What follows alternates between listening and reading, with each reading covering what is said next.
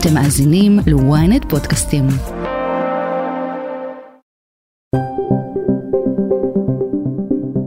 ראש הממשלה בנימין נתניהו רוצה להחליף את השם של המלחמה. יש מי שיגידו לנו שיש נושאים בוערים יותר, אבל בין אם זה יהיה מלחמת עזה, מלחמת בראשית או כל שם אחר, המטרה שלה עדיין ברורה, חיסול חמאס, חיסול התשתיות הצבאיות והשלטוניות, חיסול ההנהגה והחזרת אזרחינו וחיילינו החטופים. כך שהמלחמה בעזה, לא משנה מה השם שלה, תהיה המלחמה האחרונה ברצועה. בשביל לצאת להשלים את המטרה הזאת, צה"ל בנה תוכנית בשלבים. שלב א' היה התקיפה על צפון הרצועה. שלב ב' הוא השלמת כיבוש הצפון וכניסה לדרום הרצועה עם השתלטות על יעדים מסוימים. השלב הזה אמור להסתיים בחודש ינואר. השלב הבא, שלב ג', הולך להיות ארוך מאוד. מה הוא כולל בתוכו? איך הוא קשור לחומת מגן ולמלחמה בעיראק ובאפגניסטן? איפה עסקאות החטופים נכנסות, ולמה דווקא כאן הלחץ הפוליטי כן יכול לתת את אותותיו? אני יוסי פישר, וזאת הכותרת. ככל שמתקדמת המערכה בדרום הרצועה, אנחנו מתקרבים לשלב השלישי בלחימה. השלב בו צה"ל נשאר בעזה ומחזיק בה עד ניקוי כל קיני הטרור. אבל כבר עכשיו ברור שזה מגיע במחיר של מלחמת התשה ולוחמת גרילה של מחבלי חמאס, גם בצד איומים חדשים כמו פיגועי התאבדות. נדב אייל, כותב הטור במוסף לשבת ובוויינט, איך בעצם הולך להיראות שלב ג' בגדול שלב ג' כמו שהוא הוצג לקבינט הוא שלב שבו מתבצע גם טיהור באזורים מסוימים שצה"ל נשאר בהם, גם צה"ל מתמקם מחדש, זאת אומרת הוא נסוג בעצם נניח מאזורים התקפיים מסוימים, לדוגמה במהלך שלב ג' הוא לא אמור להישאר עקרונית בח'אן יונס, ויש רצועת ביטחון או אזור חיץ אה, שנבנה או מיושר לאורך הגבול בינינו לבין עזה, אה, של למעלה מקילומטר, ושם יש פילוס של השטח, זה דבר שכבר קורה עכשיו, וגם מתחילים בשלב ג' לוודא שאף אחד לא יוכל להיכנס יותר לשטח הזה בכל מיני אמצעים. במקביל ממשיכות גם פשיטות בהיקף חטיבתי או עד היקף חטיבתי או אוגדתי אפילו אה, על יעדי טרור בתוך הרצועה גם קרקעית ויש תקיפות אוויריות. במילים אחרות, צה"ל בעצם מפסיק להתקדם, אם, אתה, אם תרצה, מתמקם, מתמקם גם בנקודות מסוימות כמו אה, מסדרון נחל עזה, כדי למנוע עלייה בלתי מפוקחת של האוכלוסייה בחזרה לצפון, מאפשר חלק מה, מהאוכלוסייה, מאפשר לה לחזור בתנאים מסוימים, אבל בהיקפים מאוד אה, ספציפיים. והרעיון הוא שהשלב הזה, בניגוד לשלב ב', מהרגע הראשון, זאת אומרת, זה, ככה זה הוצג לקבינט, ייקח בערך שנתיים, בין תשעה חודשים לשנתיים, שבהם בעצם נמשכת הלחימה ברצועת עזה, שבסוף, אה, בסופו של השלב הזה, בעצם חמאס איבד את אה, רוב היכולות הצבאיות שלו, הוא לא, הוא לא הושמד, אף אחד לא הבטיח אף פעם לקבינט.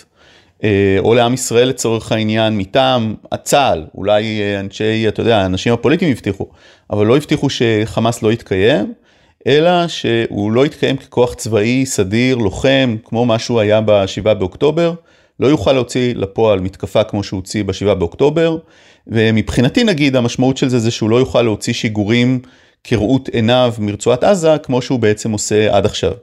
הלוחמים שלנו נלחמים באומץ בקרבות עם האויב, ישנם גם הרוגים לכוחותינו. צריך להגיד את זה, זה חלק מהמלחמה. זאת מלחמה קשה מול אויב אכזר שנטמע בשטח, מעל האדמה ובעיקר מתחתיה וגם בתוך אוכלוסייה אזרחית. אנחנו מכים בו, אך זאת פעולה ממושכת וקשה שתימשך עוד זמן. נדב, אז דיברת על המסדרון של נחל עזה. במהלך סוף השבוע, 14 לוחמים נפלו בתקריות שונות. חלק מהן אלה תקריות באזורים שצה"ל כבר שולט בהם. למה הגרילה דווקא מתעצמת באזורים שלכאורה השתלטנו עליהם, כמו למשל במסדרון של נחל עזה? ולמה הם עדיין לא תוארו? אז התשובה לזה היא שדבר ראשון, צה"ל לא מבצע תיאור ברצועת עזה, וצריך להסביר את הנקודה הזאת. צה"ל טוען שהוא מחזיק בשליטה אפקטיבית, נגיד בצפון הרצועה, במקומות כמו בית לאיה, בית חנון, אה, לאחרונה, בשבוע האחרון, בסג'איה, בג'באליה במידה מסוימת, הוא טוען שיש לו שליטה אפקטיבית. המשמעות של שליטה אפקטיבית היא לא שהוא תיאר את האזור. טיהור זה ממש לעבור מבית אל בית, מפיר אל פיר, לטפל בכל מה שנמצא שם, ו, וזה לא משהו ש, שצה"ל עשה עד עכשיו. חלק מהעבודה של שלב ג' אמורה להיות טיהור, אבל גם כן במקומות מאוד מסוימים.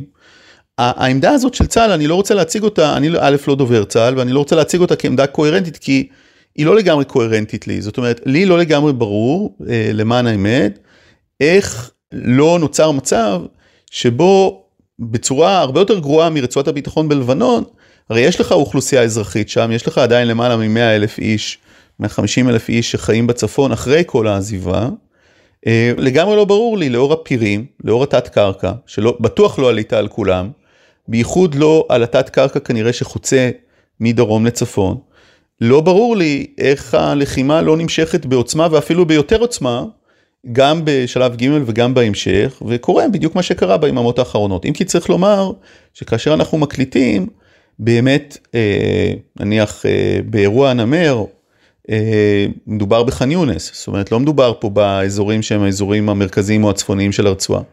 ועדיין, ללא טיהור השטח, לא ברור איך אתה מצליח להגיע להרגעת השטח, להבדיל מלחטוף מכות הרבה יותר חריפות וקשות, וגם תזכור עוד משהו, וזה שצה"ל יוריד בכמות או במספר הלוחמים שלו בשלב ג', כי הוא הולך לשחרר חלק מהמילואים, זה דבר שפורסם. אה, ולכן הוא יצטרך לעבוד עם פחות, ולא לעבוד עם יותר. אז יש פה באמת, אה, לדעתי, שאלות אה, לא לגמרי פתורות. הזכרת מקודם את העניין של השיגורים. ראינו במהלך השבוע שעבר, וכנראה נראה גם בשבועות הקרובים, שיגורים של חמאס למרכז.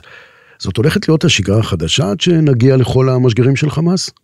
אז זאת באמת שאלה ענקית. בעיניי, אה, אם אני הייתי נניח שר בממשלת ישראל, הייתי אומר להם, תראו, הבנתי להפחית יכולות פיקודיות צבאיות של חמאס, לרסק, אה, הבנתי את כל שמות התואר.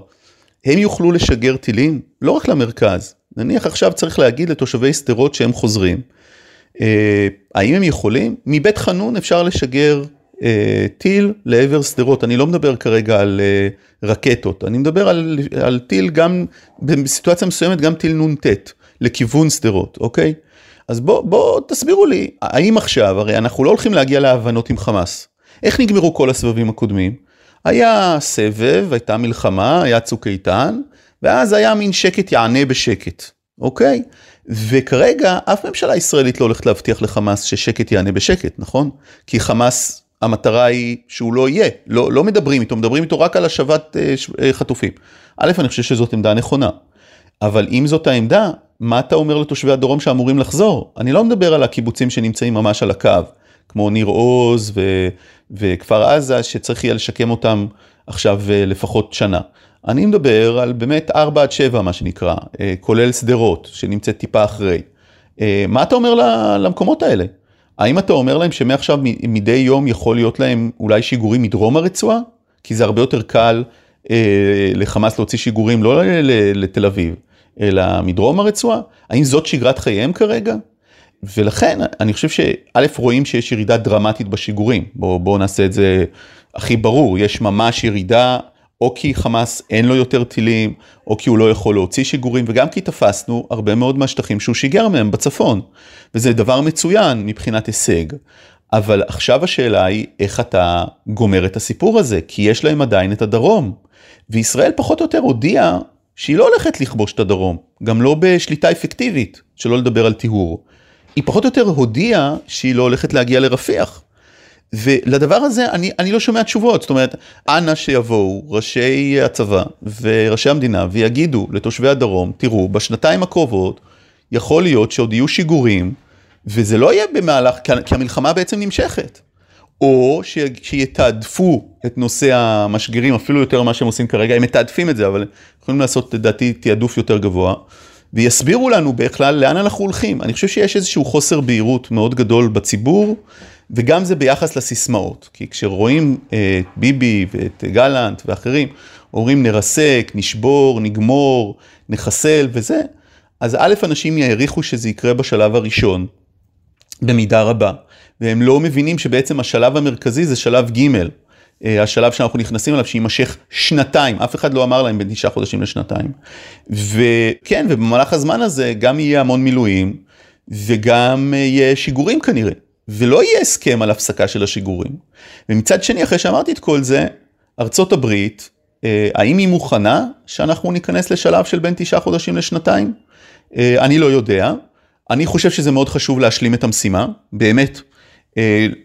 regardless ממודע מסוים של לחץ חיצוני, ומצד שני יגידו לי במערכת הביטחון, כן, regardless, אבל הם אלה שמספקים לנו תחמושת ונשק. זה בדיוק העניין, שאלת הזמן שמעסיקה רבים בעולם וגם כאן בישראל. האשראי שניתן לנו להמשיך את המלחמה.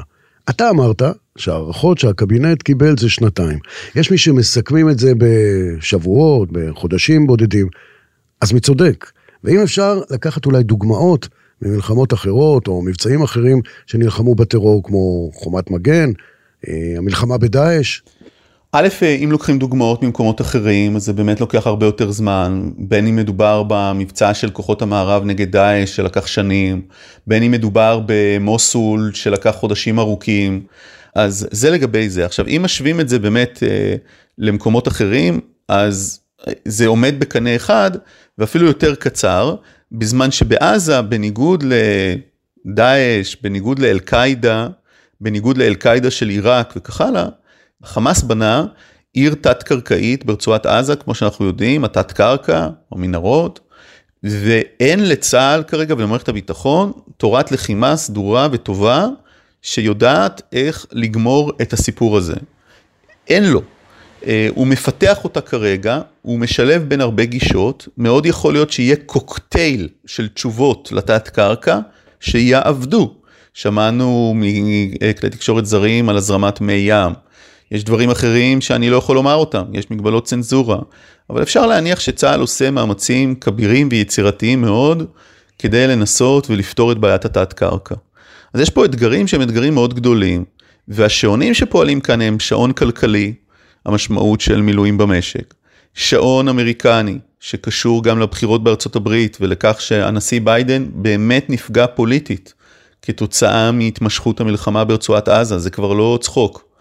אה, שעון שקשור אה, ל, ליחסים האזוריים של מדינת ישראל. והנה השעון הכי חשוב, מה שיקרה או לא יקרה בצפון. כי עם כל הכבוד לרצועת עזה, כרגע השאלה היא השלמת המשימה בחמאס. אבל המשימה מול חיזבאללה לא התחילה, והאיום שנשקף מחיזבאללה הוא גדול יותר, וחיזבאללה בפירוש יכול אה, ליזום אה, פעולה התקפית מפתיעה בצפון, אה, ו, ולכן הסיפור של הצפון, השעון של הצפון, הוא השעון הכי מרכזי. Just a week ago, Al Qaeda and the Taliban operated a nerve center from which they launched attacks on Americans. The tunnels tell the story, taking you deep into the mountain where you discover room after room. אז אני רוצה רגע לקחת בדיוק את הדוגמה של ארצות הברית. הרי כשהם נלחמו בטליבן ובדאעש, אז הייתה שם לחימה במנהרות. וגם שם הלחימה נמשכה כמה שנים טובות, כמו שאמרנו. אז למה השעון שהן מרשות לעצמן להילחם זה לא אותו שעון שהן מרשות לנו? בסופו של דבר אנחנו לא ארצות הברית של אמריקה. זאת אומרת, ארה"ב של אמריקה פועלת לפי האינטרסים שלה. זה לא שאנשי הצבא שלה לא יבינו שדרוש לנו יותר זמן כדי להיאבק בחמאס. הם גם לא יגידו לנו, אגב, לא להיאבק בחמאס. הם יגידו לנו, תמשיכו להיאבק בחמאס, אבל לא ככה. אה, במילים אחרות, האמריקנים שואפים שאנחנו נגיע לשלב ג' כמה שיותר מהר. אה, הם כמובן מכירים את השלבים. והם היו רוצים שבעצם ישראל תסתלק כמה שיותר מהר מהרצועה ואיכשהו תילחם מלמעלה, מלמטה, וכמה שפחות פגיעה אזרחית. צריך לומר שהפגיעה האזרחית פחתה בשבועות האחרונים, כמובן שהעולם לא מדווח על זה, אבל גם מהדיווחים הפלסטינים קל לראות שהפגיעה האזרחית פחתה אה, במהלכים האחרונים של צה"ל. יש משהו חשוב שלא אמרתי אותו, שהציבור לא מבין לגבי השלבים. אה, השלבים לא יהיו בכל מקום אותו דבר. צה"ל יעבור לשלב ג' בצפון הרצועה ובמרכזה, ובח'אן יונס הוא ימשיך בשלב ב' התקפי, התקפי אינטנסיבי. אה, ו, והפיצול הזה הוא פיצול ש, שעד עכשיו לא נחשף לציבור. היו אזורים ברצועה שהתפקדו, באמת יעברו ל, לאירוע שהוא אירוע אחר, כולל נסיגה של כוחות צה"ל לעמדות מסוימות או למוצבים מסוימים שיוקמו, מגננים, אה, ובתחתית הרצועה בדרום, לאו דווקא. שם יכול להיות שיישארו בשלב ב' עד שישיגו את ההישגים שרוצים להשיג, לראות בח'אן יונס. אז שעון הזמן הולך ומתקצר בכל המובנים. איך יראו עסקאות החטופים והפסקות האש בשלב הבא? והאם יש בכלל תוכנית מסודרת להשמדת חמאס? אנחנו כבר ממשיכים, אבל רגע לפני, אנחנו מזכירים לכם להצטרף לקהילת הכותרת, להיות איתנו, לעקוב אחרינו באפל או בספוטיפיי, ולקבל מאיתנו עדכון בכל פעם שעולה פרק חדש.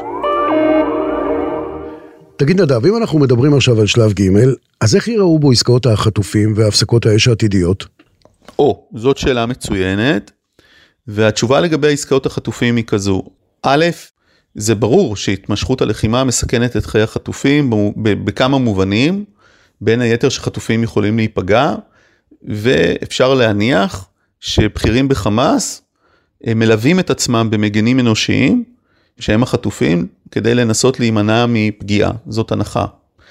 עכשיו, מצד שני, באותה מידה, אני לא רוצה להגיד באותה מידה, אבל במידה מאוד קרובה, אפשר לטעון שהפסקת הלחימה, הפסקה של הלחימה, כמו שאני לא יודע מי תובע, כמו שלא האמריקנים טובים, אלא מדינות אירופאיות, לא יקדמו עסקת חטופים מיידית, ואני אסביר מדוע. חמאס אה, המחיש בעבר, שכשהוא מדבר על עסקאות חטופים, הוא לא פועל עם סטופר ועם שעון, והוא מדבר במונחים, בעבר לפחות, של שנים. אני מזכיר את גלעד שליט. עד שהוא מקבל את כל מה שהוא רוצה. עכשיו, חמאס מחזיק כרגע בעשרות רבות של ישראלים, גם אם יהיו הרבה פחות מזה, כתוצאה מזה שהם יירצחו חלילה על ידי אנשי חמאס, או ייפגעו חלילה על ידי תקיפות צה"ל, הוא עדיין מאמין שעם עשרות בודדות בלבד, הוא יצליח להוציא את כל האסירים הביטחוניים. ולמה הוא מאמין כך? בגלל שעבור גלעד שליט, מדינת ישראל שילמה בלמעלה מאלף אסירים ביטחוניים. אז נניח עבור 60, 80, 100, לא משנה, כמה ישראלים שהוא יסכים להחליף, להחזיר הביתה, כמה היא תהיה מוכנה לשלם. ולכן זאת סיטואציה מאוד מורכבת, משום שהסיבה לדעתי בצדדים האלה שמתווכחים על העסקאות, אני חושב שאין ספק שחמאס הסכים לעסקה הקודמת ולמפתח שלה ולמהירות שלה, בין היתר בגלל רצון להאט את ההתקדמות של צה"ל ברצועת עזה. אני חושב שאין ספק בזה. אה, שההתקדמות הקרקעית, זה שקטאר אמרה שהעסקה הייתה שם מהרגע הראשון, זה טוב ויפה, אבל היא הייתה מהרגע הראשון כי היה ברור שצה"ל הולך להיכנס בצורה עוצמתית אל תוך הרצועה, ו... או נכנס כבר בצורה עוצמתית לרצועה, ו... ולכן היה להם רצון כזה. אז אנחנו נמצאים פה ממש בדילמה שהיא דילמה טקטית מאוד חריפה וקשה, אבל הנה השורה התחתונה, היא לא באמת ויכוח, ואני אסביר. Uh, בסוף, אם תבוא הצעה מחמאס uh, דרך קטאר, שאומר תעצרו את הלחימה, אפילו אם זה יהיה לשבועיים, ואנחנו מוכנים להחזיר לכם 20 ישראלים או uh, אה, 40 ישראלים, אין ממשלה בישראל שתגיד לא. ולא רק שאין ממשלה בישראל שתגיד לא, אין צבא בישראל שיגיד לא ואין שב"כ בישראל שיגיד לא. הלחימה תיעצר כדי להשיב כמה שיותר חטופים. חמאס אימץ עמדה שאומרת לא לפני הפסקת הלחימה, זאת הייתה עמדתו בהתחלה גם בסבבים קודמים, גם בסבב הקודם של העסקה, ולכן אלה שאומרים יכול להיות שההתקדמות לתוך ח'אן יונס יכולה ליצור עוד קצת לחץ על חמאס כדי להגיע לעסקה, אי אפשר לשלול את זה. ואלה שאומרים מצד שני, אבל המשך התקיפות יכולות לפגוע בחטופים, אי אפשר גם לשלול את זה. ומתוך כל הדבר הזה נשאר רק עניין אחד, ברגע שתהיה הצעה רצינית, שישראל צריכה ליזום פרואקטיבית, ברגע שהיא תהיה הצעה רצינית וחמאס יסכים, הלחימה תיעצר, יהיו הפוגות ויהיה שחרור אסירים, כולל אסירים כבדים, כולל אסירים עם דם על הידיים, כדי להביא ישראלים הביתה, ובעיניי לפחות, כישראלי, זאת משימה עליונה אה, של מדינת ישראל, והיא צריכה להמחיש כל הזמן לציבור ולמשפחות החטופים, שהיא עושה הכל, ושהיא מוכנה לעצור הכל, כדי להחזיר אותם הביתה, בפרט לאור הגיהנום שאנחנו שומעים מהחטופים שחזרו על מה שמתרחש שם, אה, ובפרט מה שנעשה שם לנשים ולנשים צעירות. צה"ל יפעיל מיד את כל עוצמתו כדי להשמיד את יכולות חמאס. אנחנו נגיע לכל פעילי החמאס ועד שלא נחסל אותם, לא נשלים את המשימה. אני רוצה להיכנס איתך לזווית אולי קצת אחרת. ממשיכים להזכיר לנו כל הזמן שהמטרה היא השמדה של חמאס. עכשיו, הפן הצבאי שלו ספג וסופג מהלומות כל יום, אבל את חמאס צריך להשמיד גם מבחינה כלכלית, שלטונית, אזרחית. יש בכלל תוכנית כיצד לעשות את זה? א', אני חושב שישראל מנסה לפתח, לפתח תוכנית כזאת, וב', אני לא חושב שיש כזו, ו, והנקודה הזאת זו נקודה חשובה שעסקתי בה בטור שלי במוסף לשבת האחרון. אני חושב שאנשים לחלוטין לא מבינים מה זה שלטון חמאס. וזה מתחיל ממימון, זה follow the money קלאסי, ואז כששואלים אנשים ישראלים מה זה חמאס, מה מממן את חמאס, אז הם בדרך כלל יגידו, מדובר באיראן, או מדובר בקטאר, וזה לא נכון.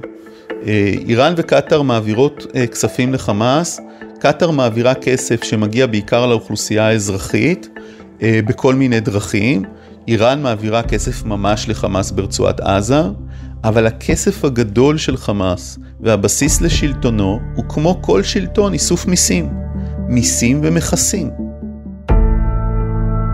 חמאס שולט בשני מיליון בני אדם. שני המיליון האלה צריכים מזון, הם צריכים בגדים, הם צריכים סיגריות, כשעוד הייתה רצועת עזה מתפקדת, הם היו צריכים אפילו מכוניות, וחמאס גובה מכס ומס על כל דבר, כולל ירקות, כולל דגים, כמו מדינה. עכשיו, מה העניין? הוא יצר מנגנון פשוט נפלא, יש לו סטארט-אפ של טרור. בסטארט-אפ הזה, מי שדואג לאוכלוסייה האזרחית זה הרשות הפלסטינית, שעוד נמצאת ברצועה, אנשים לא מבינים את זה, עובדי הרשות הפלסטינית. יש עשרות אלפי בני אדם ברצועת עזה שמקבלים משכורת מהרשות הפלסטינית. הרשות הפלסטינית בעצם מעבירה הרבה משאבים כי היא מבחינתה עדיין מייצגת את הפלסטינים ברצועת עזה, למרות שהיה שם פוטש וחמאס השתלט עליה. אז עובדי הרשות הפלסטינית ממשיכים לעבוד ברצועת עזה. ובמקביל, לחמאס יש את האנשים שלו. ומי מממן את הבתי ספר? אה, בין היתר, נגיד אה, אונר"א. ומי מממן את המשכורות של המורים? בין היתר, הרשות הפלסטינית. ומי מעביר, נגיד, אם צריך לתת עוד 100 דולר בחודש למשפחה נורא נזקקת בעזה, המשפחות הכי נזקקות בעזה, ו- ויש הרבה כאלה, אז זה 100 דולר למשפחה שמקבלים מקטאר. ויש ארגוני סיוע בינלאומיים שדואגים גם לענייני בריאות, ויש מערכת בריאות. את כל הדברים האלה חמאס לא מממן. זאת אומרת, חמאס בעצם אוסף מיסים שכולם כמעט נכנסים לתגבור המערכים או האידיאולוגיים או הצבאיים שלו, והמיסים שלו, מבחינת המודל שלו, לא משמשים כדי להיטיב את החיים של תושבי רצועת עזה. והוא יצר כאן סטארט-אפ מטורף מהבחינה הזאת, הוא שולט בטריטוריה, הוא שולט באנשים, אבל הוא לא, הוא לא נותן להם כלום. זאת אומרת, בניגוד אפילו לטליבן, שבסוף כן היה צריך להפעיל את כל הבתי ספר ודברים כאלה, אה, וארגוני סיוע לא עבדו היטב בתקופת הטליבן, אני מדבר על תקופת הטליבן הקודמת באפגניסטן, חמאס פה הצליח ליצור מצב שכולם אחראים לאוכלוסייה האזרחית חוץ ממנו, והוא גופה מיסים כדי להתחמש. וזה מה שראינו בשבעה באוקטובר. עכשיו, איך אתה מונע את זה? נניח עכשיו, בדרום רצועת עזה, ליד רפיח, באזור רפיח, אבל גם באזורים אחרים, יש עכשיו שווקים, יש שוק. מוכרים שם ירקות ופירות, ומוכרים שם סיוע, ומוכרים שם כל מיני דברים שמגיעים לרצועה. עכשיו, חמאס ממשיך לגבות שם מס. אם הוא ממשיך לגבות מס, הוא יכול להמשיך להצטייד ולהתחמש.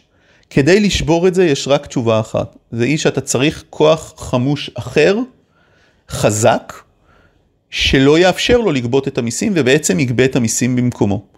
הכוח הזה, קשה לדמיין אותו, זה צריך להיות כמו הרש"פ אבל חזק, זה היה יכול להיות מדינת ישראל, לצורך העניין צה"ל, אם הוא היה מחליט לכבוש את הרצועה, מה שהוא לא החליט לכבוש. אבל, אבל כל עוד הם ממשיכים לאסוף אה, כסף ומיסוי מהאוכלוסייה, במילים אחרות, כל עוד הם ממשיכים לחנוק את האוכלוסייה ולהוציא ממנה כל דבר שיש לה, אז הם ימשיכו להיות ארגון טרור עשיר מאוד, שיכול להמשיך להתחמש, לשחד, לשלם, לקנות נשק, להבריח את הנשק מתחת לציר פילדלפי ועוד כהנה וכהנה. ועל זה צריך לחשוב, אה, איך עושים את זה, איך שוברים את המעגלים האלה. אם המיסים שחמאס גובה הולכים אליו, אבל בכל הדברים האחרים של דאגה לאוכלוסייה, זה ארגונים אחרים, אז זה אולי מה שיכול להקל עלינו בהחלפה שלו. הוא הרי בסוף לא עושה באמת את כל ה... מה שנקרא עבודה מלוכלכת. אתה אמרת שיש גם עשרות אלפי פקידים של הרשות הפלסטינית, אז אולי עליהם צריך לבנות, ובכלל משם צריך להתחיל בשביל היום שאחרי. כן, אני, אני לא יודע אם זה פותר את הבעיה. הוא לא רוצה לעשות את העבודה המלוכלכת, וזה שהוא לא עושה את העבודה המלוכלכת מאוד מסייע לו, אוקיי? כי אה, בסוף, בסופו של דבר, תראה את הרעיונות של בכירי חמאס. שואלים אותם, אה, למה אתם בתוך המקלטים שלכם, בתוך המנהרות, והאוכלוסייה לא, לא עשיתם כלום, לא בניתם כלום. אגב, זאת שאלה שעולה אצל תושבי עזה, כשהם מדברים נגד חמאס. ידעתם שאתם הולכים למלחמה, אתם התכוננתם, אבל לא הכנתם את האוכלוסייה, לא, לא עשיתם כלום. וכששואלים, אז התשובה של החמאסניקים היא פשוטה, זה לא התפקיד שלנו. אנחנו לא מגינים על האוכלוסייה, הוא מגין על האוכלוסייה. האחריות שלנו זה רק ההתנגדות. טוב, תשמע, זאת העמדה שלהם, עם העמדה הזאת הם זוכים לתמיכה רבה ברחוב הפלסטיני, אה, ובאופן כללי אה, ציבורים מקבלים את מה שהם מוכנים להשלים איתו. והציבור הפלסטיני מוכן מאוד להשלים עם חמאס ועם התפיסה הבאמת מעוותת, מרושעת, אה, באמת מנוונת, ש, שחמאס מציג. ו, ולכן אני, אני לא בטוח שזה יהיה קל. בכל מקרה, קל או לא קל, אתה צריך שהם לא יגבו מיסים, אוקיי? עכשיו, זאת הסיבה שבצ'צ'ניה הכניס ולדימיר פוטין את קדירוב, המשת"פ המקומי שהוא סוג של דיקטטור. כי הוא רצה שיהיה בעצם איזה פושע אחר, שהוא לא האסלאמיסט, שיגבה את המיסים ויחנוק את המדינה. זאת השיטה נגיד של הרוסים. אני לא חושב שיהיה קדירוב פלסטיני, אני שומע שאביגדור ליברמן מנסה לקדם את הרעיון הזה, או ניסה לקדם את הרעיון הזה, אבל אני לא שומע שיהיה קדירוב פלסטיני, אני לא חושב שמישהו יסכים לשחק את התפקיד הזה, ולכן אתה נשאר עם אפשרויות די מוגבלות, אחת מהן היא ממש לכבוש את הרצועה, מה שצה"ל ומדינת ישראל החליטו די בהתחלה שהם בעצם לא הולכים לעשות, לכבוש תכבוש עם מושל צבאי והכל, לפנות את הזבל והכל, או להיות אחראים על זה. והאפשרות השנייה זה איכשהו לחזק את הרשות הפלסטינית כדי שהיא ממש תגרש את חמאס. אני לא מבין שהרשות הפלסטינית יכולה לעשות את זה. אז אה, לי אין תשובות לדבר הזה ואני לא שומע תשובות כרגע מישראל או ממערכת הביטחון. לסיכום נדב אייל, בשלב ג' וכבר עכשיו הולכים ועולים שימושים בביטויים כמו נסיגה. יש כאלה שלא מוכנים לשמוע אותם כל עוד יחיא סינואר לא מצא את מותו. ובמגרש הפוליטי שלנו, אנחנו יודעים שאפשר לעשות בהם גם אה, שימוש פופוליסטי. עד כמה הלחץ בתוך הקואליציה של גורמים פוליטיים, חלקם אה, נמצאים בקבינט, יכול להשפיע על מהלך הלחימה, או על התוכניות המקוריות, על שלב ג'? טוב, ברור שלחץ פוליטי יכול להשפיע, זה לא רק לחץ פוליטי, אלא גם תודעה ציבורית. אה, אני לא יודע מאיפה בא העניין הזה של להרוג את סינואר. להרוג את סינואר יכול לקחת זמן, אה, ולהרוג את הנהגת חמאס יכול לקחת זמן, ובהתחשב בזה שהם יצאו להתקפה כאשר הם יודעים, הם יצאו למעשה הזוועות שלהם בשבעה באוקטובר, כאשר הם יודעים שגם אם הם יצליחו בעשרה אחוז ממה שהם הצליחו לבסוף, ישראל תפלוש לרצועה. אז צריך להניח שבאמת הם התכוננו לאירוע הזה במשך שנים, ו- ו- ולהגיע לסינואר וחבר מרעב, זה קשה יהיה. אה, לכן כל התפיסה הזאת שזה הכל ממוקד בסינואר, אני, אני לא חושב שזה הנקודה. השאלה זה לדוגמה עד כמה סינואר יכול ללחוץ על כפתור או להרים טלפון ולדאוג שישגרו על ישראל. עד כמה סינואר יכול להפעיל כוחות בשטח. עד כמה יש לו שליטה בכלל. הרי אם מדובר בבונקר מבודד ואין לו קשר לעולם החיצון, אז הוא הפסיק לגרום נזק, נכון? אז, אז, אז זאת שאלה מאוד גדולה, אנחנו לא הגענו לשלב הזה. אני אומר לך שאנחנו יודעים שיש לו שליטה אפקטיבית, עדיין, הוא מצליח עדיין להוציא שליטה אפקטיבית, לא משנה מאיפה הוא נמצא. אבל התשובה היסודית לשאלה שלך היא כמובן שזה לחץ פוליטי, והאמירה של קיסינג'ר שלישראל אין מדיניות חוץ אלא רק מדיניות פנים, היא נכונה ואני גם חייב להוסיף עליה משהו מאוד קודר, והוא שגם אין לה אסטרטגיה ביטחונית. אין לה אסטרטגיה לישראל אה, גדולה, רחבה ביחס לרצועת עזה. היא לא יצאה למלחמה עם אסטרטגיה בכלל, היא לא ניסחה אסטרטגיה.